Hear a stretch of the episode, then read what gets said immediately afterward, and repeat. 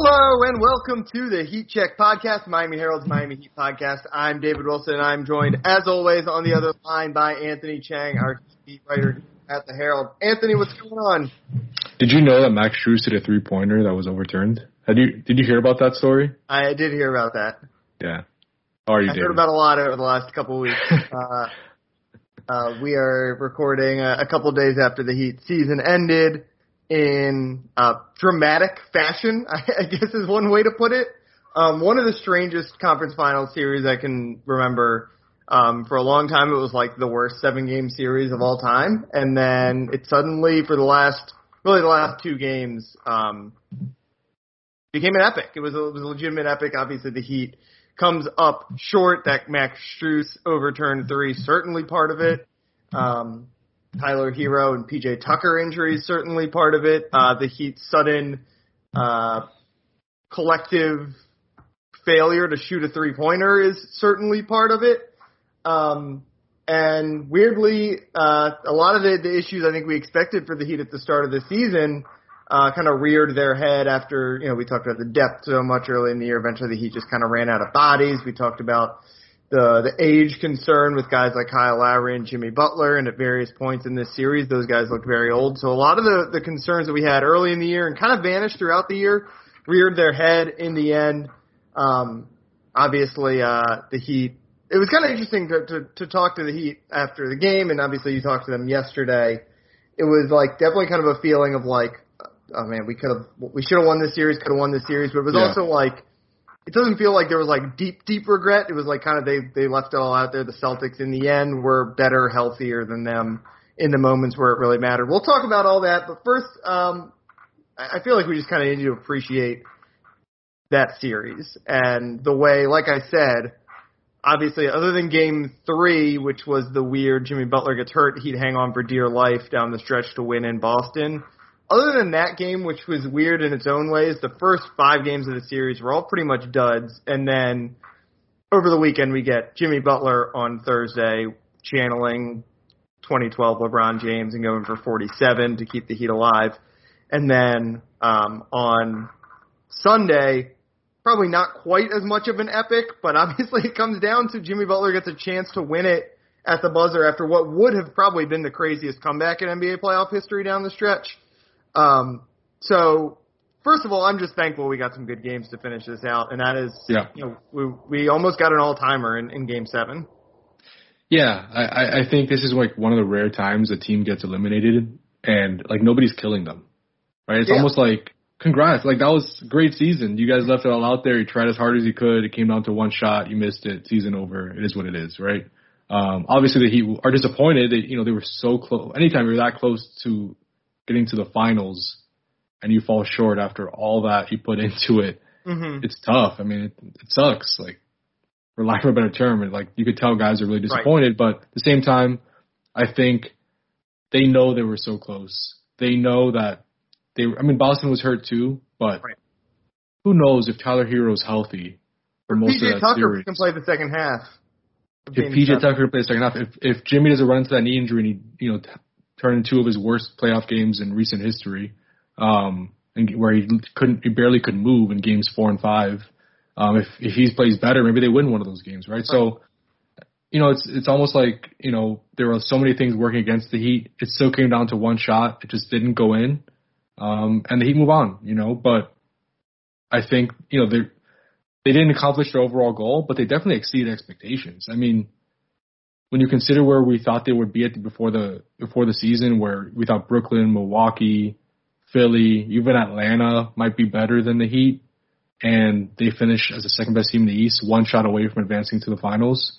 Um, it was, in my eyes, I don't think you can really have any complaints. It was a successful season, and you put it, and I, I, to me, it's just even amazing. It's incredible that they're even that close when they shot 30% on threes in the series. Right. Like how does I don't even know how like that's the weirdest thing to me about this series. If you tell me are shooting thirty percent in the East Finals, I say they get swept. Probably. But Yeah. Jimmy was that good. Yeah, I mean it's all about Jimmy Butler. Um, And the defense. The Jimmy and the defense And the defense, yeah. Yeah. Uh, and we'll get to all that. I don't, there's like a million different directions we can go to start. I think you know what, what you mentioned, where it's like they lost in the conference finals and no one's killing them. Um, I think it is, and I feel like the same thing kind of happens with Jimmy Butler, where like all these other top ten guys, and that's what Jimmy Butler proved once again that he is. He's a top ten guy in this league, at least until maybe like Kawhi Leonard and some of these other guys can kind of prove they're still what they they were pre their injuries. Um, most of those guys, if they had two games like Jimmy had in games uh, four and games five, I'm going to excuse him in game three because he was actually pretty good if I remember correctly in the first half, and then he was okay. It wasn't that great. Yeah, it wasn't he, like he, terrible. He, it wasn't. You could tell that he was bothering him, and yeah, yeah, it wasn't like game four and game five where right. uh, game five he was like non-existent basically. Um, I did see game four, I think, because that was the night the Panthers got eliminated, and I never felt the need to go back and rewatch it. Hmm. Um, I don't blame but, you. Yeah, but uh, I think it's the fact that you know you never feel like Jimmy's like dogging it, right? And that was the kind of the case with this whole team. You never felt like this team. Guys get you know the guys who get killed are the James Hardens, the the Ben Simmons, the guys who you you can watch a game and you're like, are they even trying hard out there? Like what? Like or have they been trying? Have they been working hard in the off season? You never get that sense, obviously, with Jimmy Butler above all else, and really with no one on this team. This team really kind of maximized I think its ability and you know this obviously this team is different than the team that was in the bubble. This Celtics team is different than the one that was in the bubble, but like those two teams are really even, and uh, they're one and one now when they play each other in the playoffs. With their you know both guys, both teams obviously still the same top two guys for the most part, the same cores.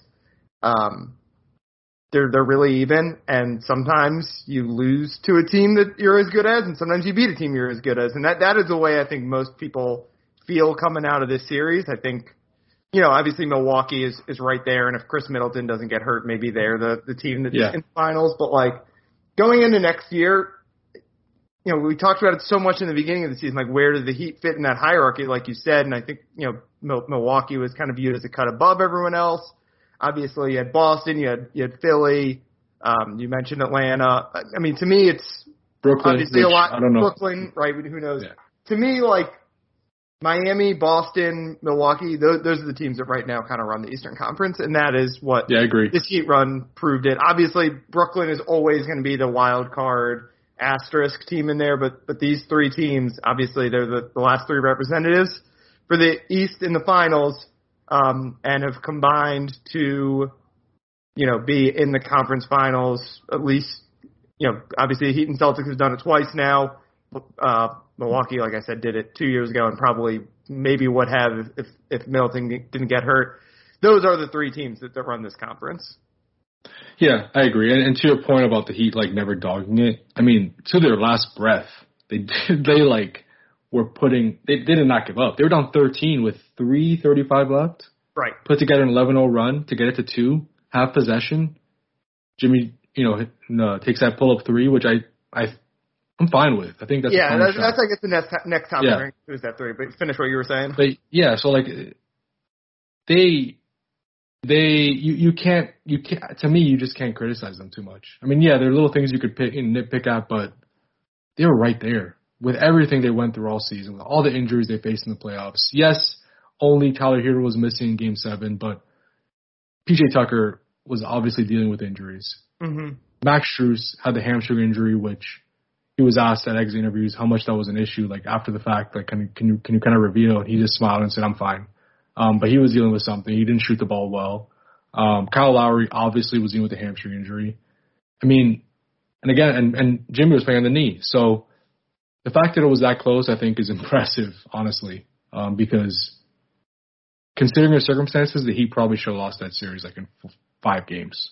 um, I think, and how poorly they played offensively as well. Yeah, I mean certainly games they like kind of no business winning game six the way that Yeah. we thought we recorded right after game five last week and you know, we said there was a possibility they could win basically if they shot the lights out or if if Jimmy Butler like suddenly miraculously like stopped looking like he did in the two previous games. But you know, we we thought there was, you know, a pretty slim chance they were getting this series back to Miami. Uh, obviously, whatever happened with Jimmy between game game five and game six cha- changed everything. But um, there, you know, we everyone felt that way. Heat fan, like people are gonna like feel like, oh, everyone counted the Heat out. Heat fans felt that way. Yeah, I, I was gonna say I'm, I'm glad Udonis um, went at Draymond and not us because on the podcast we were like, I remember I'm like, this is the end of the road. It's over. I mean, obviously they ended up losing the series, but yeah, I did not think that thing was coming home for a game seven at all. Right. Um, Draymond was not the only one who said that. Uh, I would say 99% of the basketball world believed um, this series was over in six. So, yeah. yeah, the fact that the Heat won that game behind an incredible Jimmy Butler performance, one of the best playoff performances, not only in Heat history ever, but considering the circumstances ever, and the Heat shot over 40%, which is usually they don't usually. I think they have two losses all season when they shoot over 40%. That's usually you know they win that game most likely, and then you put together Jimmy's performance. Um, yeah, they you know they they did what they needed to do to win in on the road. It's just a shame that obviously they couldn't get it done in Game Seven. But even coming back for Game Seven, I was just like, so much needs to go right. Right, they were playing with such a slimmer margin. Yeah. And then the Celtics was kind of the difference in the series, and everyone, you know, the, I feel like the prevailing like the cliche you heard national people talk about all series was the Celtics are the better team, the Heat are the tougher team. Well, toughness is skill. Like that's a skill, that's a strength. Yeah. That's Jimmy Butler's greatest skill. Like if you're like, uh, Jimmy Butler's not that good, he's just tough. Like that totally like you're just missing the entire point there. Right. Um, and that was ultimately kind of what it came down to, though, was like, sure, Jayson Tatum is better at shooting jump shots and like making tough. I don't, he's not even better at making tough shots than Jimmy Butler. He's better at making jump shots than Jimmy Butler. But like, that does that like ignores what Jimmy Butler is great at. That's being like LeBron. That'll be being like Shaq's not good. He's just big. Or Giannis. Right. Giannis got that criticism even last year. He's not good. He's just big. Like that's a skill. That's a, that's an ability, and and the Heat have that obviously. And you saw it, like you said, right down to the end where we almost got the craziest comeback in NBA playoff history, probably. and, the, and and one of the biggest choke jobs on the other side. Oh, Can you yeah. imagine? Like now everyone's praising the Celtics, but if that three goes in, which is out of the Boston's control, obviously, because that was an open shot. If that that three goes in, Jimmy Butler wins MVP of the Eastern Conference Finals, and Boston's looked at as like one of the biggest, you know, having one of the biggest choke jobs in the entire, you know, playoff history. right. Um, to give away a 13 point lead in, in the last three minutes against an injured team, which almost everybody thought was, you know, the Celtics were better than the Heat to lose that series like that. That would have been disastrous. It's just amazing how like one shot. I know. It shouldn't. It honestly shouldn't because it's they had no control over it. But how one shot could just totally flip the narrative. Yeah, the Celtics. I guess one of the the storylines of them all year is they were pretty bad in crunch time, and as soon as Marcus Smart hoisted that three, I don't know how much time was left on the shot clock. Yeah. I was like, oh my god, the Heat might win this game, and then obviously Jimmy gets a look, and uh, we're three days later now, and I kind of still can't believe it didn't go in, considering the way this. Like when the ball was in the air, I I thought I thought it was going in. Um, like you said, Would that have been a bigger shot than Ray Allen's three? so I was it easily would have been number two, right? I- It's hard to say it would be bigger than Ray Allen's shot. It'd be more stunning than Ray Allen's shot, Yeah. right? Like when Ray Allen gets the ball there, or that, that like circumstance, and it's a little bit different. Um, you know, I, I heard a lot of we, we obviously there's been a lot of comparison of the LeBron versus Jimmy game six, and they're different because like if LeBron doesn't pull off that incredible game six and the Heat lose, it's an all time choke job, right? Because Right. considering it's the big three and all that, um, you know, the Celtics in that game, they felt like they were the underdog. It was totally flipped in this series. Jimmy pulls off that game, and all of a sudden, the Celtics are, are in the middle of this choke job, and, and the Heat are like, you know, they're kind of playing with house money. The Ray Allen shot and that Jimmy shot are kind of similar, right? Where if, if Ray Allen doesn't make that shot, you know, that's another missed title for the big three. Yeah, they might only end, win, will end with one title. Whereas this years. was like, if that goes in, it's like unbelievable. But at the same time, when he gets that look, I think you know, I think everyone in the building when that's in the air thinks it's it's going in. That's a credit to Jimmy too, because he's not a good three point shooter at all. No, but he's good at that In shot. fact- I saw he's like shoots like forty percent. I think on like transition pull ups Really? like that. Um, he's good at that shot because he only takes it when he's feeling it, right? Yeah, yeah, he rarely takes a pull up three in transition. exactly. like that's not what Jimmy does. But um, yeah, I look he he played every second of that game. I have no problem, like I said, going with him going for the win. It was an open shot. Yeah, I mean he explained it I- like he got asked yeah. about it and he said I was going for the win. Like it's, Yeah. it's as simple as that. Right. I mean, do you, yeah, the Heat maybe, maybe send it to overtime if he makes that. You know, if he hits a layup. Um, and that's not even given. Al Horford's a great defender and Yeah, great at it's not like he's contesting at the getting an rim. open layup, like he's taking No. a weird hook shot or whatever. Like Right. He's he's going up against Al Horford one on one. Yeah, I mean, Jimmy could have, you know, finished, but it's not a gimme. Um, so I, I think the three was the right right choice in that situation. Yeah. Uh, one, you can't fault it because it's Jimmy Butler and he did everything. Yes. Uh, exactly. He earned two, that. Yeah, like if you kind of, it, it felt like by the end of the night, the consensus was like, oh, that kind of made sense when you look at it. What I think he took the shot with, what was it, like 17 seconds left, something like, like that. 16 seconds or something like that. Yeah. Yeah.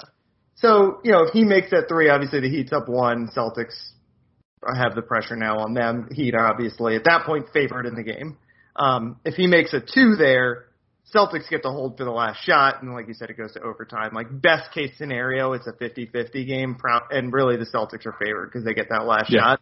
So the math, and obviously Jimmy's not doing all these calculations in his head, but he is thinking like, we are gassed. I've played 48 minutes. Bam has played 46 minutes and 10 seconds.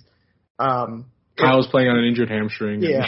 we have no PJ Tucker. Yeah. If I, we have no Tyler Herro. If I miss this, if I make this shot, we are probably going to win this game because of how good our defense is. Uh, if I make a two, there's no guarantee. And like we, I do not want this to go to overtime. So he's doing Yeah. that calculation, obviously, in transition. He gets an open look. PJ or Al Horford's foot is already in the paint. Um, and we just miss out on like an all-time NBA moment. Uh, as that that shot comes up a little short. Yeah, I was I was I was already like envisioning the still from that shot being plastered onto Championship Alley at FTX Arena, but instead it would just get lost. Yeah, I mean it's uh, it's kind of Jimmy's legacy at this point, right? Is like the valiant defeat. Yeah, Uh, obviously, you know the Heat are like I said, I, they're going to be contenders here for a little while. Um, but that was uh, I don't know. How do you kind of compare? It's kind of funny how similar this what wound up being to the finals. Obviously, the valiant defeat aspect of it, um, and then just the injuries all around. Um, obviously, this is around earlier, a little bit lower stakes, all that kind of stuff. Uh, well, when when you think of Jimmy Butler, what what are you obviously acknowledging that there could win a championship with him here? There could be more runs like this. Like I don't know what what is the signature Jimmy Butler series at this point? Like he legitimately has two of the I don't know four or five best in Heat history already. yeah. I mean, it has to be either that Lakers series or Right, Celtics, I mean, it's one of or, or even Philly. I mean, against Philly, he was great too in the second Yeah. round. He was incredible in that series. Um, yeah, I, I I think what I've like what Jimmy's proven, even though he hasn't won a championship yet, is he can be the best player on a championship team. Yeah, Like he could. I think that was the big question. Like with him, like okay, he's your best player now, right? But is that good enough to win a title, or do you need somebody better than him, and he has to be the number two? Like no, Jimmy is good enough to be a number one uh, on a championship team. So, um, a I think that's you know what he's proven a lot over his first three years with the Heat. Um, but yeah, the injuries are unfortunate because who knows what the Heat would have done in that final series with a healthy Goran and Bam, right? Two of your three best players in that playoff run. And then this year, who knows what the Heat could have done with a healthy Tyler Herro, who's still probably your best scorer. right. Um, uh, a healthy Kyle Lowry, where he's having to regain his rhythm in the middle of the Eastern Well, Conference that, Finals. Kyle Lowry has caught a lot of, of heat for this series. Yeah, Um, and I I think some of it is deserved. Like he does look out of shape, all that kind of stuff. But it's not like like the injury. Play, like he was good in the regular season. I think I feel like people are forgetting that when he was healthy Yeah. at the start of the year, he looked great. Now, the, obviously, there's what is he 30, 36. 36 years old? Like Yeah. there's a question. It's a fair question. of Is he ever going to be able to be healthy uh, once we get to the conference finals? Considering his age and his his physique, I guess for uh, to, to put it politely. Um, but like it's not like he just stinks. He, he was hurt. Yeah, I think people. I, I've I've had this conversation with a lot of people about just you know, is Kyle Lowry's contract all like bad? Is it an issue? You know, he didn't live up to expectations. You know, Gabe Vincent should start. Like he was hurt in the playoffs. In the regular season, he's what you expected him to be. Right. I think. Like did he average 25 points a game? No, but we, I don't think anybody expected him to do that. He helped make Jimmy Butler and Bam Adebayo better. He made timely threes. He ran the offense. He was a pretty good, solid defender. Um, them the transition element they really needed. the transition element they really needed. Offenses. Yeah, I mean he was hurt. I mean, you know, I, think that's it, it can be seen as an excuse, but it's a legit explanation for Yeah. why Kyle Lowry played that way in the playoffs. And again, he was. I mean, he obviously game six he was very good, very helpful. I will say, Yeah. and even in game seven, I, I mean, he Bad start, but he he played was not like the the first girl. They'll also say he was getting some open looks. They were missing some threes. Like he could have Yeah. easily had two or three assists in the first five minutes. Um, but you know, he came on down the stretch, uh, you know, getting those those uh, getting fouled at the end of the first half. I think what he had five straight points. Definitely had five straight. I remember in the in game six, maybe had four. I think at the end of the first half of game seven. So he's he's still uh I think a, a valuable piece. I mean, we'll we'll talk probably more next week about going into the off season and some of the ways that this team can maybe get better, um, and what that contract with the Duncan contract will mean. But but I mean, if he if you have faith that Kyle Lowry can stay healthy, then I, I don't think you can judge him on what he did in the finals and in the playoffs. Of, but at the same time, I think it is a fair argument to wonder: is he ever going to be able to stay healthy at this age? With that body type, all that kind of stuff. I mean, we'll see with with a full season summer now a- after seeing what it's like to play for the Heat, all that kind of stuff. Obviously, we know the Heat's famous conditioning tests. Like maybe maybe he comes back in way better shape next year. He kind of has to at this point at his age. Um, you know, point guards a lot of times don't age gracefully. Yeah. Uh, so it, it's going to be a really big summer for him. Um, but I, I'm not I'm not writing him off just because of what he did in these finals. Um, I want to quickly before we wrap up on our finals recap, although we could probably keep going for a, a lot longer considering what these last two games were. Uh, I want to go back to Game Six. Obviously, a lot of comparisons to the LeBron game. You were not at the LeBron game, or, yeah, you were not on the beat yet. Obviously, in college, probably I just Uh, graduated college. Yeah. just graduated college. Um, you were obviously in the building for this game six, though. You, I'm sure, watched that LeBron game Yeah. six very closely as a uh, a young Heat fan. Um, so, well, first of all, what was it like to be in the building for that? I mean, that was legitimately like, like you said, one of the all-time great playoff performances. What second most points ever uh, in an elimination game behind only Wilt Chamberlain. And honestly, any Wilt Chamberlain record like does not feel like it really counts. Be Um, careful. Be careful. I mean, Bob he's Cousy great. is going to come after you. Like his numbers are just great. Like a Yeah. hundred points. Are you kidding? I know. I'm kidding. I'm kidding. I'm a Wilt guy, but uh, you know those numbers all look fake. Uh, Jimmy did this uh, against the best defense in the league uh, in 2022 uh, on the road, like you said. Obviously, uh, what what was it like in the building for that game? I think everyone was just stunned. It's like we said. I don't think anybody expected the Heat to even be in that game. Everyone, you know, I think that he were nine point dogs entering Game Six on the road. Like the atmosphere was incredible. I think 30 minutes before the game, like even before players took the court, the arena in Boston was full. Everyone was standing up. Everyone was ready to celebrate uh, a Celtics conference championship, their first finals appearance in like what 12 years, I think. Um, and Jimmy just controlled the game from the start. Like he was just it was that's what reminded me most like of, of the LeBron performance. It's just how in control he was of everything, and it almost felt like he, they're just not losing. Like Yeah. they're just not going to we lose this talked about game. it last week with Jimmy. I, th- I think it was last, maybe it was two weeks ago. And the way that I kind of feel like he's going to age gracefully is the way he can just control Yeah, tempo, all that kind of stuff. And that was like a master class of that. yeah. It, it's it was an epic performance. Like, prop, definitely Jimmy's probably best playoff performance ever. I think it was his playoff career high in points, but just everything else he did as well. The defense, the steals, um, and by the way, all this came with the defensive player of the year defending him for most of the game. Like that's what made it even more impressive. Um, he did this with, and even in game seven, he did it with Marcus Smart on him. Um, so Jimmy was incredible. And for anybody that's complaining about the extension he signed him to last offseason, yeah, maybe in four years when he's making 50 mil, it's not going to look great. But the Heat, if that's what he wanted, the Heat kind of had to do it. Like, what are you going to have another Dwyane Wade situation where you don't give him what he wants and he wants to trade? Like the Heat, I think, I think he validated, even though it's there's still four years left on that deal. I think he validated the that extension that the Heat decided to sign him to because he is a max player. He Yeah. is a top ten player in the league.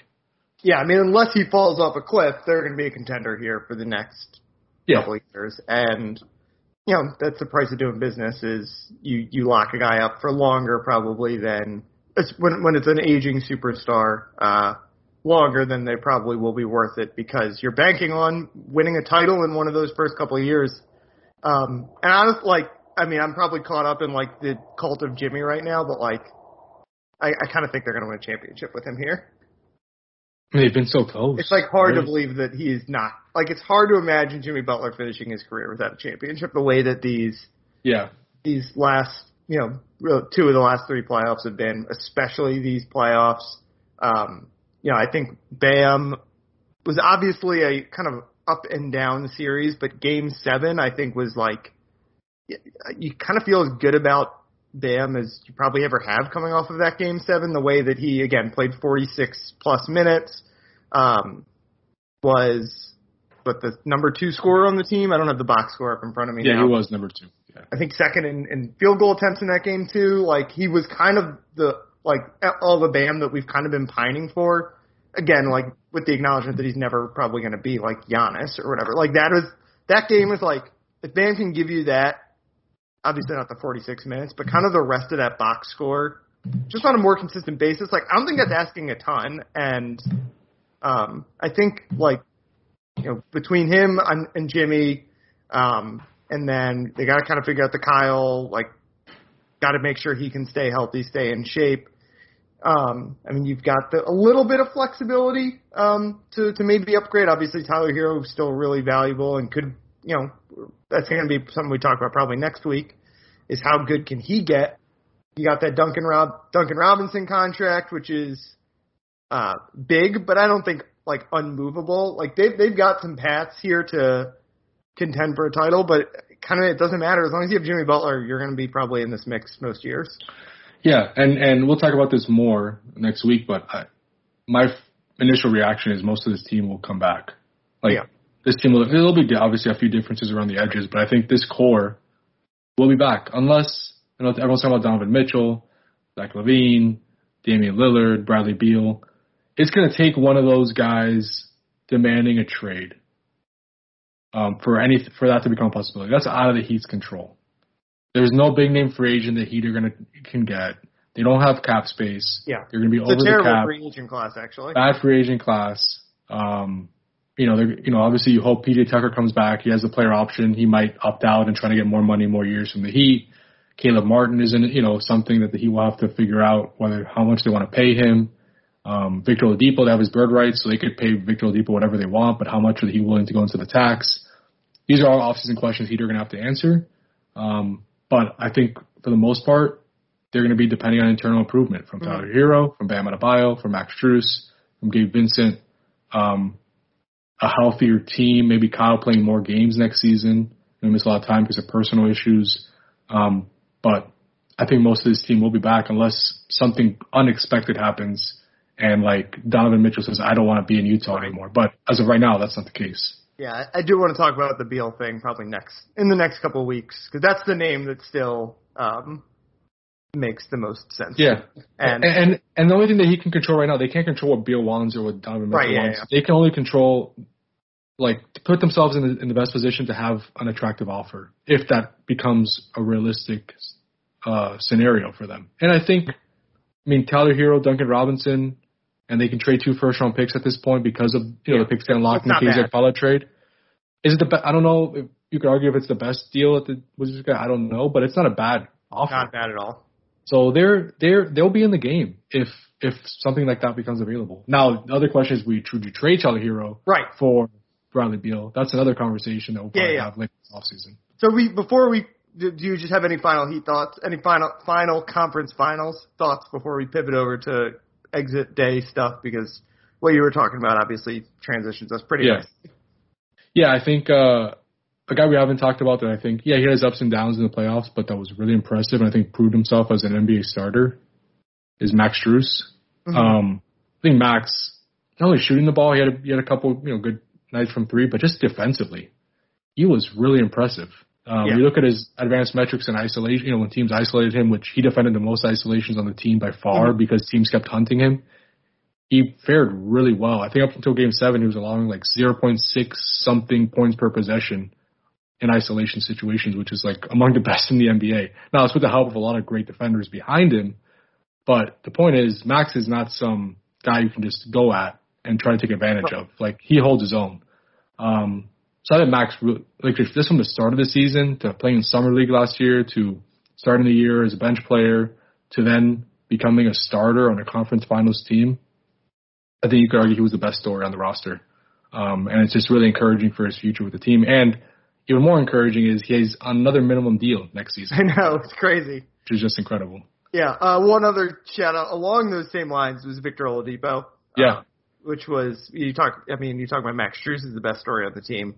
The fact that Victor Oladipo is on the court in crunch time of an NBA Finals after everything he's been through, is, or a conference finals, sorry, um, is pretty remarkable too. Um, he's going to be an interesting, an interesting one this off season. I think we'll probably talk more about him next week, right? Because he has his bird rights. Um, yes. So they can keep him, but at the same time, I mean, like, if he went somewhere where he could like be the guy, like, is someone out there going to be like, we think he is headed back toward a, a star trajectory? Because I think there were flashes of it um, at times in these playoffs, but he clearly, I think, loved being in Miami. So uh, it was really cool to see him have that success. Yeah, Spo, Spo kind of praised Victor Oladipo at, at exit interview day. He he made that same point. Just like this guy who really didn't have much practice time, wasn't in the rotation at the end of the regular season, had fallen out of the rotation, wasn't in the rotation to start the playoffs. Various points in the playoffs, yeah. He had missed a year, hadn't played many games in like the last three years, and then he's just getting his rhythm in like the middle of the conference finals. And he's trying to play 25 minutes a game. Like that's very, that's so unique.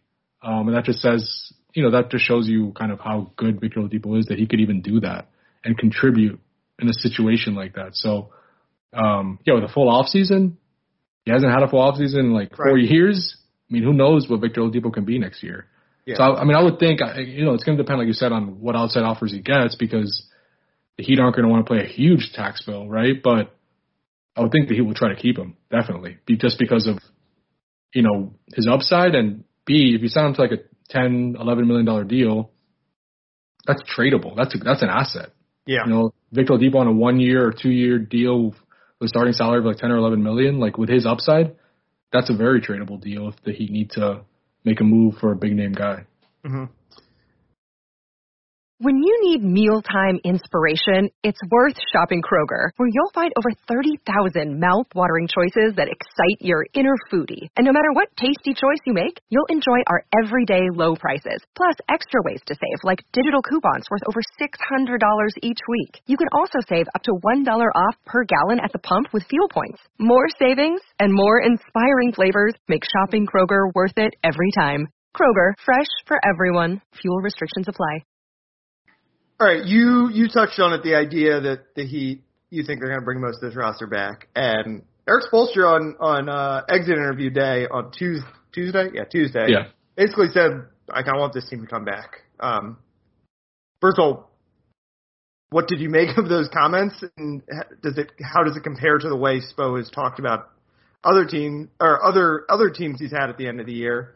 And you know, to me, it just kind of speaks to like they do feel like that was a toss up series. Maybe a couple more guys stay healthy. Obviously, that that shot goes in. That's like a what forty percent, thirty five percent shot or whatever. Like that shot goes in. Everything's different. Um, but what what did you make of the way he talked about this team on Tuesday? It's not a surprise because a this team was really good, very very good. I mean, they were like you said, they're one shot away from the NBA yeah. Finals. Um, second, it was a very Erik Spoelstra type team, very like yes. elite defensively, a lot I mean, of tough guys. Like, people, the other, I'd say the one, the couple of complaints people had after the end of the finals were like, what, what the heck happened to Kyle Lowry and why, like, you know, Duncan really couldn't get in. But like, yeah. he had Max Strus, which was Duncan, maybe not as good a shooter as Duncan, but Duncan with defense, basically. Yeah, right. And and then third, like the other thing I would say to that is, what is Erik Spoelstra going to say in that I know. Situation. Like, no, I want a new team. Like this team, I didn't like this team at all. Like, give me some yeah, new guys. Yeah, he's pretty strong about it, right? But, you can like yeah. him and Haw. You can be like, you know, we'll see. You know, it changes right. every off season, but I like really like this group or whatever. But he was like, these are my guys, right? Yeah, no, this is a very Erik Spoelstra like type team. Very obviously a very gr- good team. So yeah, I think it's no surprise that he would want most of these guys back. Um, and again, I think most of them will be back. Um, Yeah. This core will probably look very similar um, to last year. You know, I think PJ Tucker, Victor Oladipo, Caleb Martin, like those are the biggest questions. That you know, I, I don't know if Markieff Morris will be back. Um, who else is a free agent? Dewayne Dedmon. I mean, Dewayne Dedmon. It might depend on how comfortable the Heat feel about having Omer Yurtseven kind of step into that backup center Right. role maybe next year. Um, but for the most part, um, unless, like we said, a unexpected guy becomes available and he'd have enough assets to be in that game, if if that does happen, um, I, I think this core will be be back next season competing for a championship again. And you think it's the right move? I do because I, I don't know what else. Like, there's again, there's if there was a big name free agent out there Right, that yeah, they can yeah. go after, but there, there, I don't know what the other alternative is. Unless again, unless Damian Lillard, Donovan Mitchell, one of those guys becomes available, I think it's the best, like their their best option at this point. Yeah. We said they'll be a contender next year. I don't know if you know are they are they good enough to win a title. I I- I think you could. I think I would say yes, but doesn't guarantee anything. But I, I, all you can ask for is to be in the game, and they'll definitely be you know on that list of contenders. So um, I I do think it's the right move. I'll say we're we're in an era now. Like I, the one thing I think people are going to need to like get used to pretty quickly is we are. I don't want to say we're past the super team era because Brooklyn's still out there, but we are past the era where it's the same, where it's two teams or three teams above everybody else. Unless you know, you know, like when it happened with the Warriors, they kind of came out of nowhere. So I don't know, maybe like Memphis. Yeah, Who knows? Maybe all of a sudden they become a juggernaut. But like Dallas. yeah, or Dallas. Maybe Dallas gets a superstar next. Like maybe they get Bradley Beal or something, and all of a sudden, like they're the the clear team to beat. But we're in an era where going into next year, there's going to be eight teams Yeah, that can win it all. There's you know. Right now, I don't even is, is Boston the favorite right now, or is did do Golden State stay the favorite? I haven't looked at the odds for the for the finals. Yeah. Golden State's a, a, a slight favorite. Yeah, so you got Golden State, which is a team that like I don't know, does anyone like they're not they're not the Warriors of five years ago. No. Like their second best player is Andrew Wiggins or Draymond Green who doesn't Yeah. really shoot the ball. Like the second best team in the league is, is Boston, who Miami just came a shot away from beating. The third best team in the league is either Miami or Dallas or Phoenix. Like we're we're in an era where it is going to be totally up for grabs. Obviously, Milwaukee is is, is the other team that probably is in that that top five, top six. Because again, I think if Middleton's healthy, that we're probably looking at them in the finals right now. Um, and then It- it's just- Brooklyn, Brooklyn remains, like I said, the asterisk wild card team. Yeah, like, the Heat, you know, if you could get Damian Lillard, like maybe you become the clear favorite. But like, if you don't get him, it's not like there's another team that has three superstars clumped together. Like you're Yeah. going to be in this this hunt. Um, and sometimes continuity matters. Like look at Golden State. Continuity matters. The the reason they are so good is not because Clay is still one of the 15 best players in the league. It's not because Draymond is still one of the 20 best players in the league. Um, it's because those those that groups that particularly Steph, if you have him and you have guys who know how to play with him, and you have a group that obviously the top three guys have played together for a long time, and then guys like come on, like useful role players who have been for, around for a long time. Like the reason they're great is because of their continuity and because of Steph Curry being one of the three best players in the world or whatever. Um, we but, could we could we could argue that you and I, but we'll do But it another, I- maybe I think- later this summer. But I think the Heat, like, you know, there's there's a lesson to be learned from that. It, you know, like if if LeBron stayed with the Heat and they were just like we're kind of building around the same way that the Warriors did with Steph, like, would he have more rings than he does right now? He might it because that stuff really matters. Um, and we're in an era right now where that stuff matters even more because you're not seeing a Warriors or Right. a An all-time LeBron great team. Yeah. Yeah, yeah, and and to speak to your point about parity, you could argue that injuries, you know, it's simplistic, but really help decide who's in the finals right now. Like these two teams are two of the best teams in the NBA, but Golden State played a Memphis team without Ja Morant, right? Right. Dallas beat a team against you know a Phoenix Suns team that Chris Paul was obviously not. I'm, I'm not giving any excuse to Chris Paul. I mean, he was dealing with something. He, it was like so uncharacteristic of him those two Yeah, yeah. those games. Um, and then the Heat. I mean, the, the Celtics beat the Bucks without Khris Middleton. And they, you know, So- the, the two teams they beat on the way to the finals, both were missing their number two scorer. Yeah. So I mean, I'm not I'm not discrediting these two teams. Like, but he got a couple games without Joel Embiid. Like, yeah, he got two games Matters without Joel. Embiid, and Joel Embiid wasn't 100 percent even when he returned. Um, so yeah, I mean, it, a lot of it because the, the you know the team these teams are so close. It comes down to health at this point of the season. yeah, And you know, Gary Payton the third is that what he is? Is that is that, Yeah. is that okay? Two. Uh, yeah, you're the Two. second. Sorry. Uh, I know he's been with an injury and he missed, you know, he's missed a lot of playoffs, but for the most part, Golden State's been healthy, and Boston's dealing with their own injuries with Robert Williams and now Marcus Smart, but their top For the two most part, they're top- healthy. Yeah, their top two guys have been healthy, and and that's really been the difference, I think. yeah. The mitten is what they call Gary Payton the second. That's a great nickname. I love it. Oh, yeah, one of the all-time great Yeah. nicknames. Next uh, to Slim Reaper. Next to Sl- Slim Reaper is still my favorite. Um, yeah, I mean, obviously you're always looking for ways to like marginally Yeah. upgrade, but like you said, unless there's a a, a BL Lillard, a Donovan Mitchell out there, like now you're kind of just shuffling pieces in, and you never know if the guy you replace a guy with is going to be better than the guy you you replace. Like Yeah. there there there a continuity has a lot of value, um, and I think I think Jimmy in, in a lot of ways he's obviously an extremely different player than Steph Curry, but in a lot of ways, I think the the like way he Steph is like kind of a culture unto himself, and I think Jimmy in a lot of ways is too. Where like if you play with Jimmy Butler, it's like hard not to play as hard as him, and and hard not to like embrace the the grind, the defensive identity that he does. In the same way that when you play with Steph Curry, it's hard not to run around off the ball, and hard not to want to like try to make the spectacular play, and it's hard not you know it's hard to to feel like you can't shoot from 35 feet, right? Like they they they are they're extremely different, but I think they're that same sort of um, imposing personality, um, dominant personality in, in again very different ways. That I think building around them and having guys that you know really fit with them, right? That was the Warriors' problem. in A lot of the recent, really last year was Kelly Oubre didn't fit with Steph Curry. You don't Mhm. want you know you know the guys you have around Jimmy Butler right now can pretty much gel with Jimmy Butler. You don't want to take a flyer on a guy and all of a sudden like he can't stand him because we know that happens with Jimmy sometimes. Yeah, definitely. I, I look the the Heat made a mistake a few years ago when they let Jae Crowder walk. Um, we we talked about it for the Yeah. entire next season. I I just I think they'll find a way to get to bring PJ back. I think they'll find I think they'll try to prioritize Victor. They have a draft pick that if they keep could help, you know, add some youth to the roster and I can't wait to do our draft preview show.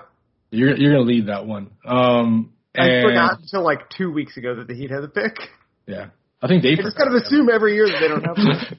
I think they forgot they have a pick.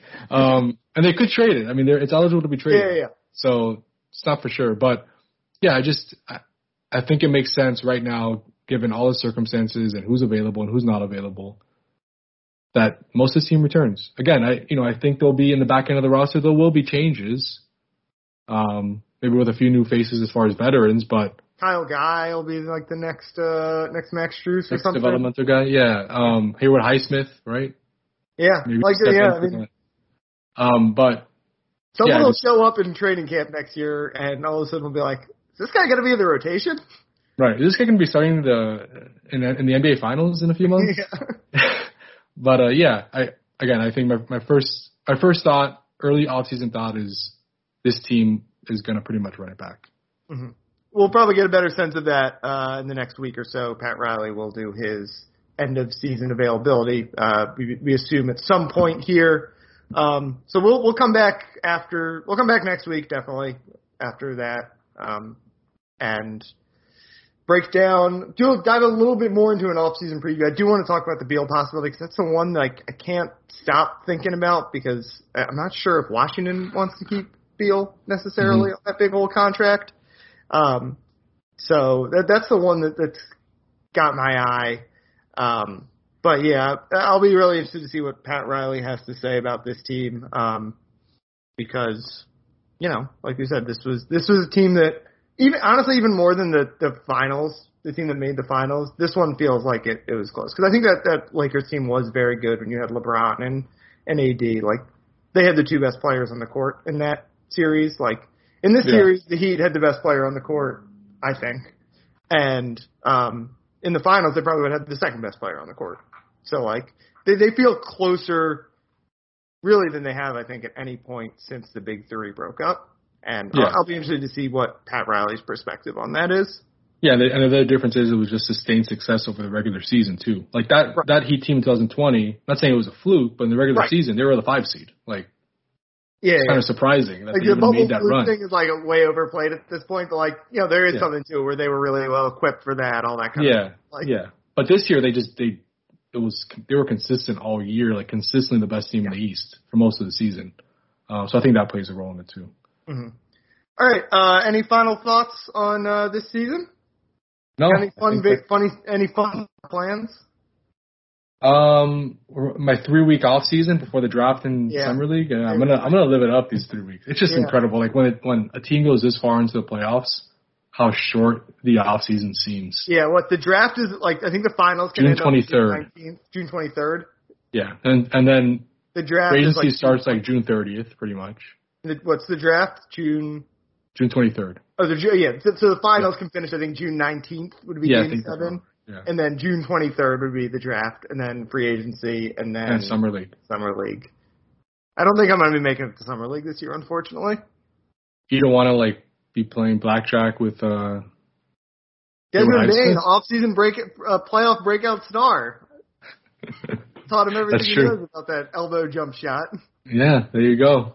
That was fun. We you should come out just so we can do another episode from uh, a Vegas hotel room. Yeah, I mean, I I had a great time in summer league last year. I, I just I just I got too you know I'm that age. I'm I'm 30. I got all those weddings this summer. Yeah, like I get it. I It's get a it. busy time. That's But, fair. Yeah, so you're gonna be uh spending a lot of time at Club Live over the next uh three weeks until the draft. Is that the plan? yeah, just I'll only step out of Club Live to do this podcast. That's Yeah. And I'm, I'm just I'm gonna go back right after we're done. All right. All right. Uh, thanks as always for listening. You can follow Anthony on Twitter at Anthony underscore Chiang. Um, you got Heat stuff probably still coming over the next few days, I would guess, right? You had something come up today. Or Yeah, were taking uh, today. Yeah, I, I, on Wednesday was you can listen to this Thursday probably, but Uh-huh. posted on Wednesday story just kind of Erik Spoelstra and Max Strus explaining the Heat's three point drop off, which I think Yeah. was Yeah, we didn't really talk a lot about that in the opening segment because there Yeah. were so many other storylines, but it's, well, just quick, what's the teaser? What, what happened? Well, you know, S- S- Spo made it seem like it was overplayed, which you know, because he's like, you know, we still came within one shot of the fi- of the finals, Right. which is true. But if they would have shot just like thirty three percent instead of thirty It percent was on all threes, playoffs too, right? It wasn't just the comp- no, it wasn't. They shot thirty. I think they shot thirty percent in the East Finals, like thirty one percent in the playoffs, and they shot almost thirty eight percent in the regular season. Um, some of that's just guys who were playing, like Victor Oladipo. Right, like Duncan didn't play Jimmy. a lot. Yeah, and and Tyler wasn't playing as much as he did in the regular season. But some of it was also just like Max Strus, Kyle Lowry, Tyler Herro, Gabe Vincent shot a lot worse than they did in the regular Mhm. season in the playoffs. So it's a combination of the two things. Obviously, better defenses. Um, and Max Strus said that it was just teams were more prepared, obviously in the playoffs, and it took away different actions and shots that they had become accustomed to. Um, so it was a combination of factors, but it was just pretty to me, it was just one of the biggest storylines in the playoffs. How Right. they shot basically eight per, eight percentage points worse than from three. Yeah, I think most Like- teams three point percentage probably Yeah. dropped in the playoffs, so that was But extreme. that's a big one. Yeah, it's a big one. And the fact they even went that far again when shooting that poorly uh, says a lot about the defense and, and Jimmy. Um, got anything else coming the rest of the week, or just just waiting for uh for Riley? Well, actually, I have a story on Jimmy coming up Thursday, and then Okay. A full roster player by player breakdown coming uh, Friday or this weekend, which will probably be about 5,000 words. So look out for that. Awesome. Uh, you can follow me on Twitter at dbwilson2. Um, I'm I'm I'm trying to figure out things to do a little bit now these these next few days. I had all my vacation planned for July, like I mentioned. All of a sudden, we got no basketball, we got no hockey. Um, back back to doing some Miami podcast with baseball getting started, I guess. But uh, I'm all over the place these days, but but less all over the place than I usually am. So, um, thanks as always for listening. Like we said, we'll be back uh, next week, probably a couple more times, I would guess, in June as we uh, head up to the draft. Obviously, free agency stuff. Maybe we'll check in on the finals, uh, depending how it goes.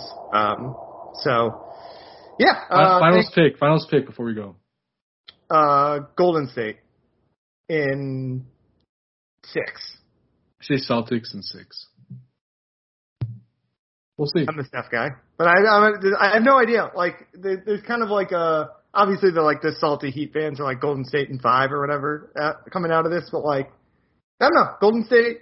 I'm I'm torn on Golden State because you know the first month of the season they were the best team in the league. I think people kind of forget that that before all Yeah. those injuries they were like awesome. Um, so maybe that's just what they are again.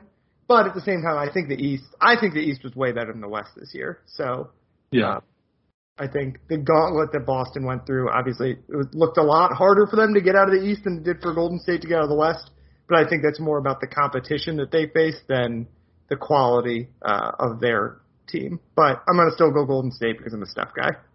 Celtics in six. So we'll, we'll talk about this in a few weeks to see who's Yeah, right. exactly. All right. Uh, thanks again for listening, and we will uh, talk to you guys next week.